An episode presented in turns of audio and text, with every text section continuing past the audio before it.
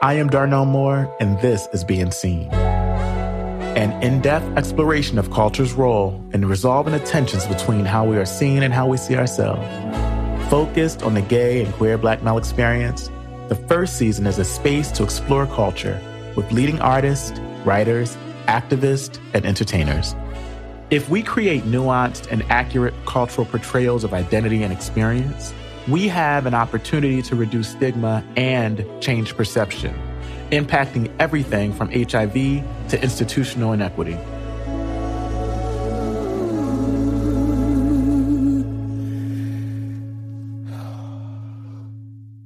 Right. But I wanted to I wanted to read this real quick. I was writing this play, Sweet Chariot. And uh, there's this interaction between uh, uh, this character, Davon, and his mother. And if you don't mind, I want to read it real please quick. Do, please um, Davon says, uh, she says something to, Macy says something to the effect of like, you know, you stop going to church. Like, like after all I've done for you, after all I've taught you, do you know how bad that hurts? And he says, you want to know hurt? Try being black and gay and still believe there's a God. Hurt is when it's easy to laugh that God off as a bad dream or some heavy extra baggage from slavery just to make it easier to take another breath with some sanity. I did love the church. I did. But somewhere between the whispers about my hands on my hips and the prayers to be delivered, I got lost and damaged. Can you recall a moment in the Bible when Jesus spoke to someone and they walked away damaged? Don't that mean somebody's doing it wrong? And then she says, There ain't no guidebook to raising kids, Davon.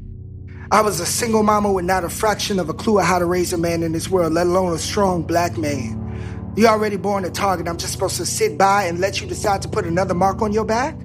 No, if you was going to be raised in my house and go out in this world as a man, you were going to go out with the full armor and the strength to defend yourself against any fool that wants you dead. And in this neighborhood, there's a fool for every step you make up the street. How you to defend yourself or your family while strutting and spraying your sugar up a street of fools? You asking to be seen. You asking for them to beat every bit of sweetness out of you until they either see you just another nigga or they see you dead. And yes, yes, I damn sure would rather have the weight of the world roll on top of you for my doing than for the world to roll on top of you by itself and never get off. I wanted to raise a man, a real man, a man that wasn't your father, a man that wasn't my husband. And that was like Listen, I need to. You just took that. Just took my breath away. You asking to be seen. So what if we are? Why shouldn't we be seen? By ourselves and by others, by God. Whether we spread our sugar or smother it down inside of us, God sees us still. And God loves us. Us. God loves us. And God loves you. And maybe you've got a different kind of God, so let me say that another way. There is no part of your queerness that will not be loved and should not be loved by whatever gods we choose to name. Maybe it's easy to hear that, and it could be hard. Maybe you think, like I used to, that this can't be true, but it is. And believing that is today's act of faith faith in yourself and the rightness of your existence. So that's God. But what about the church? Josef Sorett, ordained clergy, professor, and author, on the inception of the African American denominational churches and how they can be horizons for imagining the terms of Black life. Let's start by offering some context. As Delores Williams would, would name the African American denominational churches, right? They, they came into being for a very specific purpose um, and in so many ways uh, as radical protests against white supremacy. Talk a little bit about the church, the history of the African American denominational churches in the U.S. context, and the, the powerful ways in which they came into being. Absolutely. I mean, from the outset, these churches, even before sort of denominational forms take shape, are a sign of Black freedom an assertion of Black humanity and an affirmation, right, of Black social life in a moment in which Black folk are not being recognized as human, are being treated as property. These churches emerge as a response and a critique and as an opposition to the law and the guiding rhetorics of the land to affirm Black humanity and to affirm Black life as sacred. And in many ways, right, as they're often described as the first Black institution, by some accounts, before Black families are even recognized as such, Black churches are constituting an alternative spiritual kinship structure for Black life.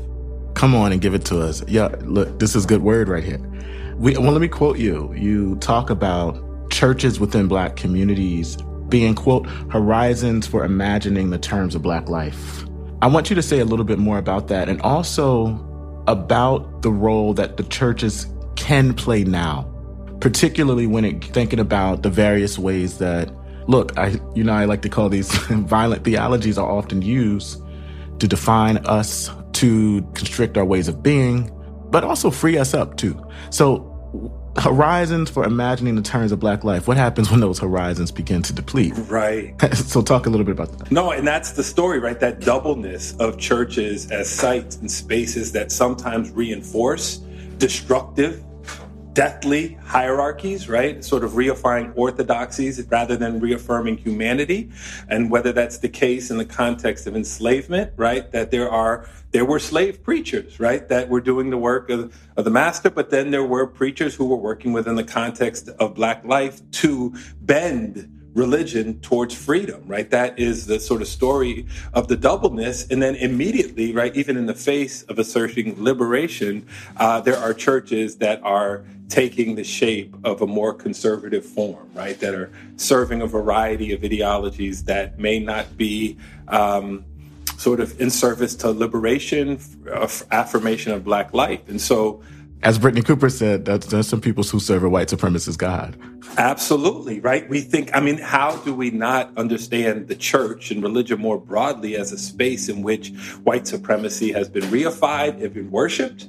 right? But then also countered, right? And so I think in this instance, we've seen over the culmination of several decades an alignment of a particular kind of Christianity with the religious right that has run its course and clarified the degree to which it's been in service to white supremacy for some time, including some black folk who've been enfolded with that particular political idiom of Christianity.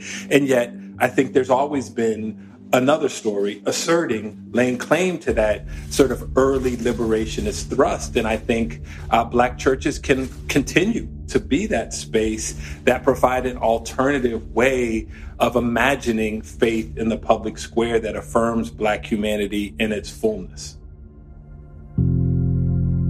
The house that we built should be built for all of us, creating an inclusive community based on the humility of understanding that this ain't your party. Bishop Yvette Flunder, senior pastor of the City of Refuge United Church of Christ in Oakland, California, and presiding bishop of the Fellowship of Affirming Ministries. What role do you think churches can play in the struggle for Black freedom? And how can that role be expanded, right, to include groups within the Black community that may have traditionally been excluded from churches, whether that's women due to patriarchy, or gay or queer or trans folk because of antagonism against against those very same? Well, let me say that as a person of African descent, that uh, the church has been the hub for many, many years for black freedom, for black meetings, for black planning. It is also the institution that, as black people, as people of African descent, we built our own churches. It was the institution that we created. And we did it with chicken dinners and popcorn ball sales and potato pie tarts and waist measurement rallies and baby contests and whatever we had to do to raise that money. And bought plots of land and built structures. I think about some of the uh, pioneers uh, like uh, Daddy Grace and Father Divine that still own significant swaths of property in places like New York City and other main metropolitan areas. So the church has been a staple and a stable uh, contributor to improving the fiscal realities and the lives of African American people when we couldn't go to somebody else's church because we were black. We just built us one. And we worshiped a God that loved us, that accepted us. I think that that freedom fighting church, that church that honored and gave homage to our ancestors, those that went before us, and also cared for our children. That church has in some ways been hijacked in some places and cases by the realities of church as big business and church as theater. And when I say that, I mean church as big business has in some ways moved us away from church as community and church as surrogate family and church as a, a body of believers helping to build one another up and be a blessing to their community. And consequently, there are certain kinds of theologies of a better than and greater than and more important to God than realities that have truly seeped in, such that uh, churches, in an effort, I believe, to be important and thought of as very significant, as mega, as we use the word now, as mega, means that there are certain doctrinal things that they have to accept and others that they have to reject. And a lot of that has worked to our deficit and has caused us to exile or send into a closet some of the best, some of the greatest, the most, uh, as we say in the church, anointed, uh, spirit filled contributors to what black church really is. And that saddens me that saddens me because I know that it is true and I know I've seen it practiced over and over, such that we have created a whole underground of people who can remain as long as they keep a certain level of silence about who they are and what they do.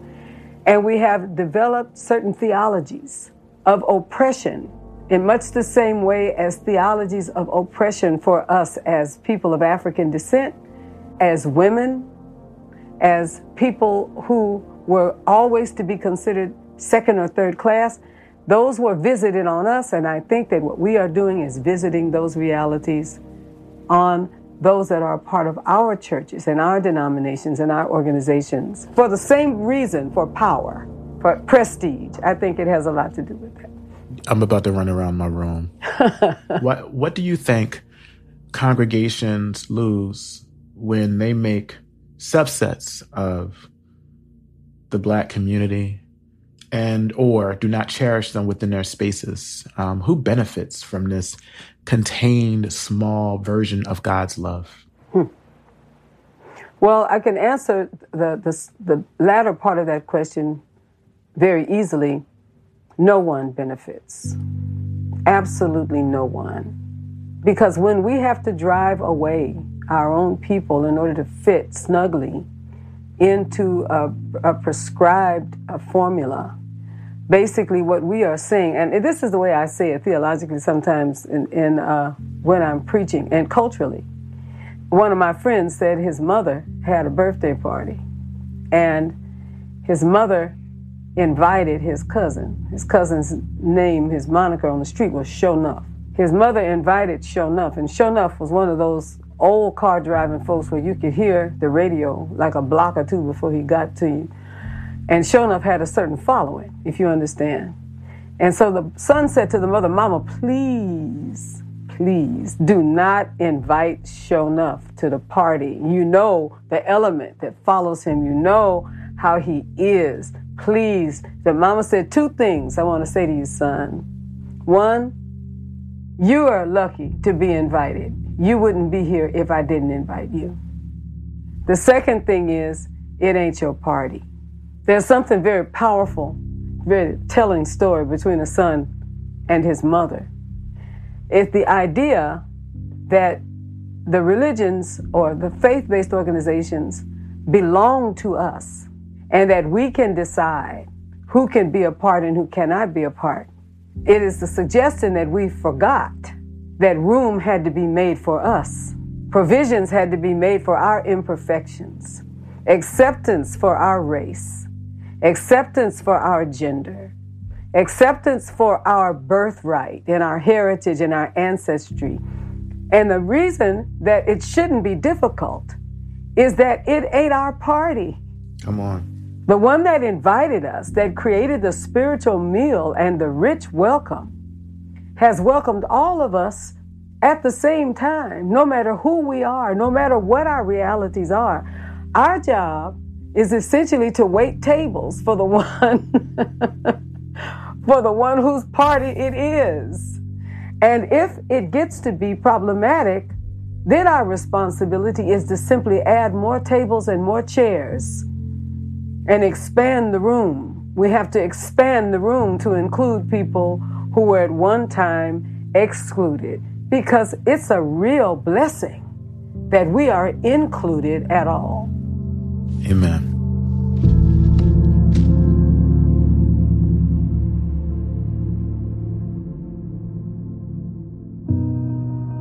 Our sexuality is one aspect that forms the fabric of our humanity and it is given to us by the divine. Understanding how all of our intimacies bring us closer to God, Bishop Yvette Flunder.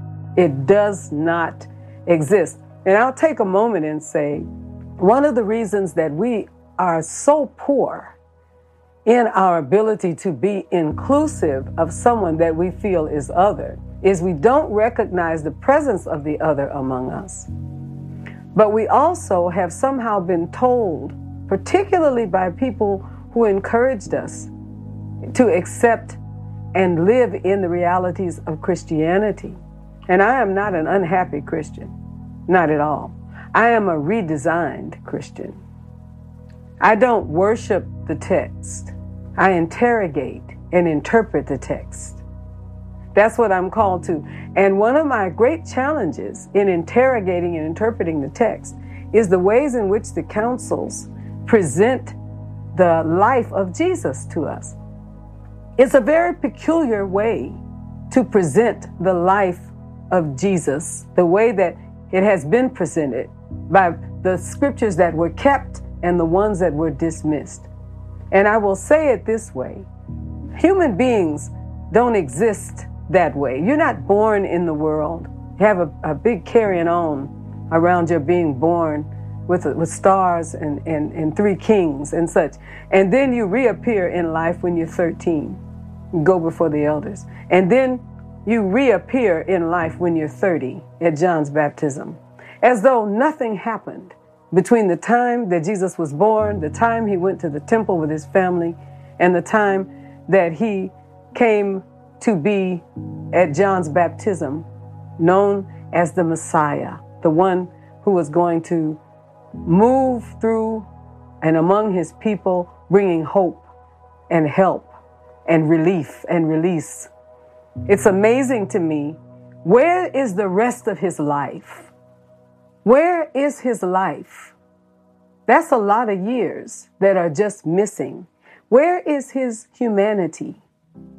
And if he has true and had true humanity, how did he come into his intimacy? What was his intimacy? And if he didn't have intimacy, where is his humanity? because humans have intimacy. They gave him phileo, you know, that kind of love to have companionship. They gave him agape, which was that godly, deep kind of love that but they don't give him eros. What human being doesn't have eros?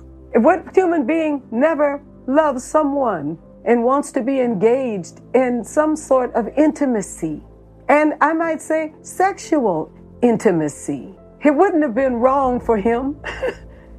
and we don't know to this day if he had somebody, but we are terrified about the possibility because we have added a certain sin nature that can only be conquered, sin nature to sexuality and sexual expression that can only be conquered if you get married to somebody and maintain some semblance in your mind of missionary position for the rest of your life. That that anything outside of that is an ungodly use of a profanity that has to be put under control or it'll just take over. You know, that whole concept of vilifying our sexuality is connected to denying Jesus having any intimacy or eros in his life. So stop saying he was fully human.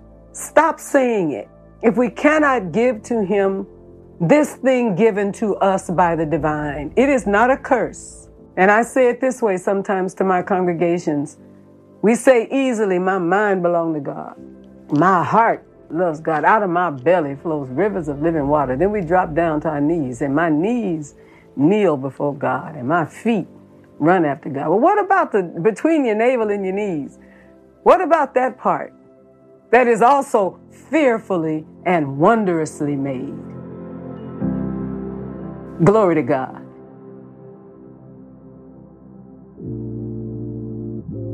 When we vilify sexuality, we open the door for HIV AIDS stigma. The importance of churches accepting and supporting their communities, Professor Josef Sorett. One pivotal element that we've been talking about and we're centering is HIV and AIDS. And there's been a history of, you know, we've come some way, right, with black churches.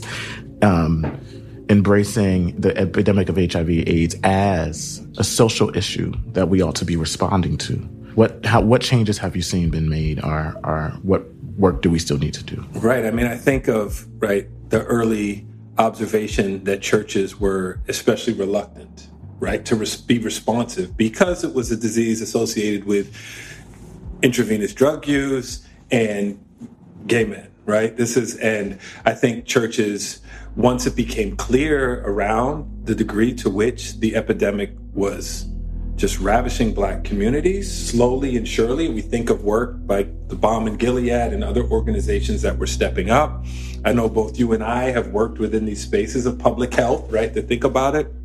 And so I think churches have learned from that, and there has been a sort of an effort to around both questions of citizenship and around public health to move forward in ways that, right? But I think there's still, as we're talking about faith today, the work that needs to be done to more explicitly make the connection between public health concerns, citizenship concerns, and theological, the theological claim for the worth of all lives, right? And so even as I, we were talking about uh, the Freedom Center and the Fellowship of Affirming Ministries and the leadership of these two black queer women, I'm thinking about, to your point, right? The, the scores of black men who are working within the context of these more traditional black churches to hold them accountable right? And and so i think the the work is taking place outside of quote unquote traditional black churches but the uh, the work now uh, continues right? And i think in some ways the the model of the slow response to hiv aids is a reminder to black churches of the need right to respond with more urgency in a more timely fashion to affirm and protect and support the fullness of those who are in the pews and within the congregations that have always, not just the choir director to your point, have always constituted the Black church. A faith in the immensity of God's love, affirming our fullness refusing to allow faith to stop at the limits of our imaginations because we are all worthy. An offering to anyone who is wondering if God loves you. Professor Josef Sorett. In a moment like this, even with all that we are, you know, you have a scholar here that's that's offering us this. It's still, I know there might be somebody listening to this who even haven't heard someone who is both a scholar and ordained right in the tradition Absolutely. still cannot reckon with the belief that God actually loves them. What do you say to that? What do you say to that person? On one level, that is itself the biggest leap of faith to affirm the truth of our value fundamentally across these lines uh, in God's image, right? That that we could unpack it scholarly and we can explain it in terms of political ideology. But there's a way in which, alongside all the sort of teachings at the rational level, we live in this stuff, right? We feel it. It's in our bones and in our body. And it's only something I think of the sort of scripture that talks about working through our salvation with fear and trembling. And I'm, i can think of a, a, particular moment in, in my own life around the same time in seminary, thinking, you know, that there were certain ideas and practices that I held on to that were becoming clearly just unhealthy to who it was I am and what I needed to do to flourishing. And that it was a sort of leap of faith to, to recognize and say to myself, you know what? If God's not bigger than these things, than my hangups, than these ideas, I think that certainly applies in this situation that that God's affirmation is to everyone in the fullness of their gendered and sexual difference. And that that's not a scholarly claim, that's a preacherly claim, right? Yes. And that's but that and that's the truth. I think one of the things that I take from my own fundamentalist upbringing in this regard, right, is there there's a sort of power in saying it as your field ed person, even if you don't believe it yet, right? Like to sort of as a recitation, as a confession that in spite of all that we've been taught, right, that that divine affirmation is unconditional.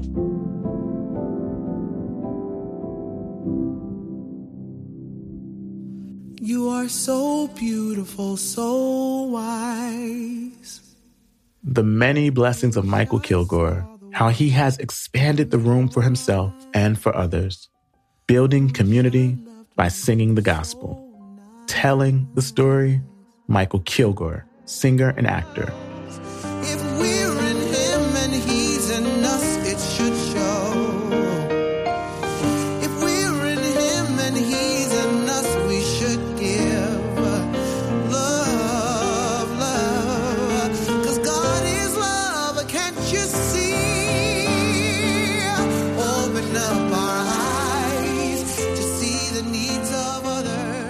And I want to start with you taking us um, through your background, upbringing, letting us know a bit about your context and how that informed you. Who are you? Who are your people? Where are you from? Um, what was your context, particularly with regards to religiosity and how that has shaped who you are? Well, I'm just a man born black, basically. Um, I was born and raised in Florida, Central Florida. Um, my grandparents were pastors. My uncles were pastors. There was almost every man in my family did something ministerial. So church was just the family business almost. And uh, as I grew up, I was like, I do not want to be a pastor. This looks like this sucks. But like the, I think the preaching and the ministering part just is completely in my soul, and I can't shake it. It was five, 15 questions, but you know, you got it. but we're just gonna we're gonna pinpoint two. Um, the first the first is really like the influence of gospel music on your sound or your okay or your approach, and the second is just the impact of gospel music in the world.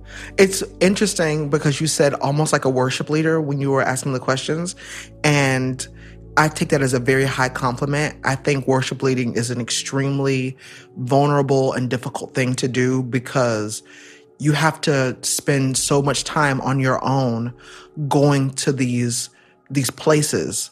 When you're leading somebody you can't get lost on the journey when you're leading them. So a good worship leader to me is the kind of person who can lead you to this very high spiritual rapturous moment and not get lost and not get caught up in all of it because they've been there before. They know the journey to get there and to get back. I feel really responsible to my audiences when I'm doing a show. I don't want to just just dive deep into the hurt and pain of let me go without without knowing the journey to get you to bring you back from that. I don't want to just drop you there and, and have you there just sitting and stewing in that. Um, and that's something I learned from gospel music. It is about a genre of music that definitely has a feel and a sound, but it's about a lyric. you know, lyrics are first to me when I think about gospel music because I need to hear the story of the gospel. Or it's not, I don't care how much organ you play, I don't care how many people are in the choir, it's not gospel music to me. So that's key. And I learned that from gospel. Also, gospel music is community music to me. I don't like the idea of gospel being something that is just for alone time. I think that there are certain songs that are meditative and I can enjoy them by myself, but it is about that community feeling of, you know, when you hear your grace and mercy brought me through. Anybody could be that me. You almost had me lifting up my hands. I was about to join right in. and when you hear those songs, especially in service, I mean, it is unifying and it is, and it binds us together. I mean, it is about um, a greater we than me. And that is something I wanted to do in my, my work. So you have a song titled God in Me. And in so many ways, when you're talking about this we, you know, when I was sitting in church and singing or doing worship leading in a choir and or even at home. I'm know, so glad and, you said that. Everyone, y'all need to know that Darnell can sing. Like he can really sing, guys. But like what was interesting to me, and even when I reflect on the songs that I wrote, it was clear that an anti like gay, like a homophobic, uh, what I call a violent theology was even at the core of my own interpretation. So that now when I go back to songs that I wrote, I can't even sing them. Oh, wow. You know, because I was singing a God, like, you know, Lord, take me, I'm a wretched. And I was that, you know, fix me. So when you talk about this we in this, and, you know, your grace and mercy brought us through, I often sat in a church feeling as if, as a black queer identified person, as a black gay person, that I was absented from that way. But when I listened to your song, God in Me, it was almost a reframe, a turning on its head, a critique of who gets to, to name themselves as part of God's created being. And that included me too, the God in me, the God in Darnell Moore, a black queer man living in this world. God is in me too. Talk a little bit about, and then that may not be your, that may not have been your, what you intended to do, but it's one of the impacts. Um, so I'm wondering if you can talk a little bit about how these theologies that we have been, that have been a, sort of shoved down our throats in some ways, shapes our understanding, our love for ourselves, as not only like as black people, as black men. Yeah, I would love to hear your thoughts about that. I jokingly say that my brand is reclaiming. Ever since reclaiming my time became like the stupidest thing that people ever loved about me. And that song, God in Me, really is me saying, God is for us. Who who is us? Any of us, all of us. And I always hated the idea that there were people, especially people with power in our faith, that made it seem like God wasn't for us because we were queer or because we made mistakes or because we, any reason. I made a very conscious decision that with whatever I did artistically, you were not going to be able to take the art without me. And hopefully that will not come back to bite me someday, but I'm in it. You can't have all this art without dealing with my blackness, dealing with my queerness, dealing with my humanity, my maleness, all those things that sometimes feel great and sometimes don't feel great, but it's it's a part of it. You know, I feel like I'll be remiss to not end by telling you to like, you know, I mean, I, we need to hear God in me at least like a, a verse. Oh my God, but you know, uh, just a verse. Oh God, um. These limbs, they seem to be so small. I wonder if I stretched, would they reach at all?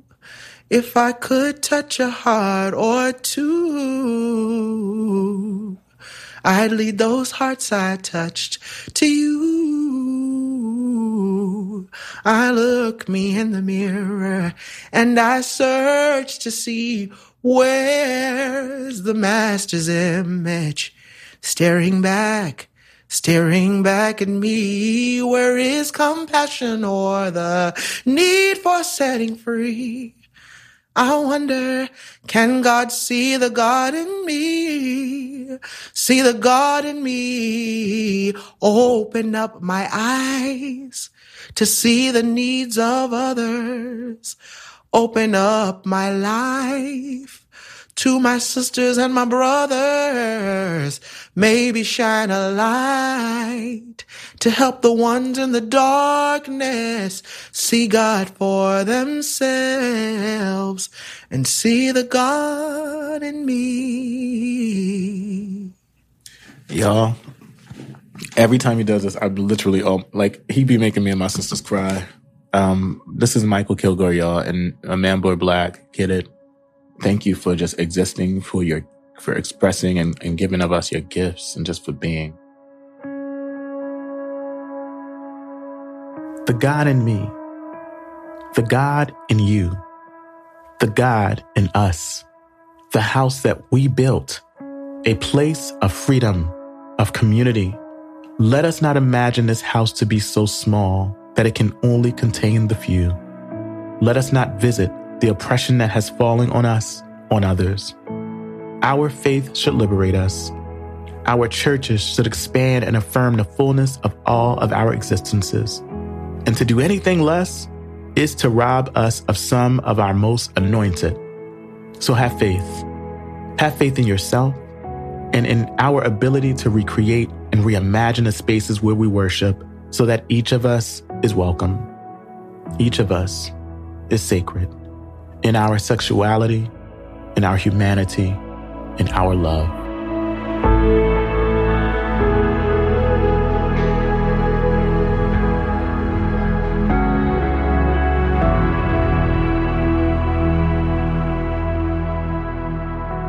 Being Seen is produced by Harley and Company and Darnell Moore and created in partnership with ViiV Healthcare. Theme music is provided by Moses Sumney.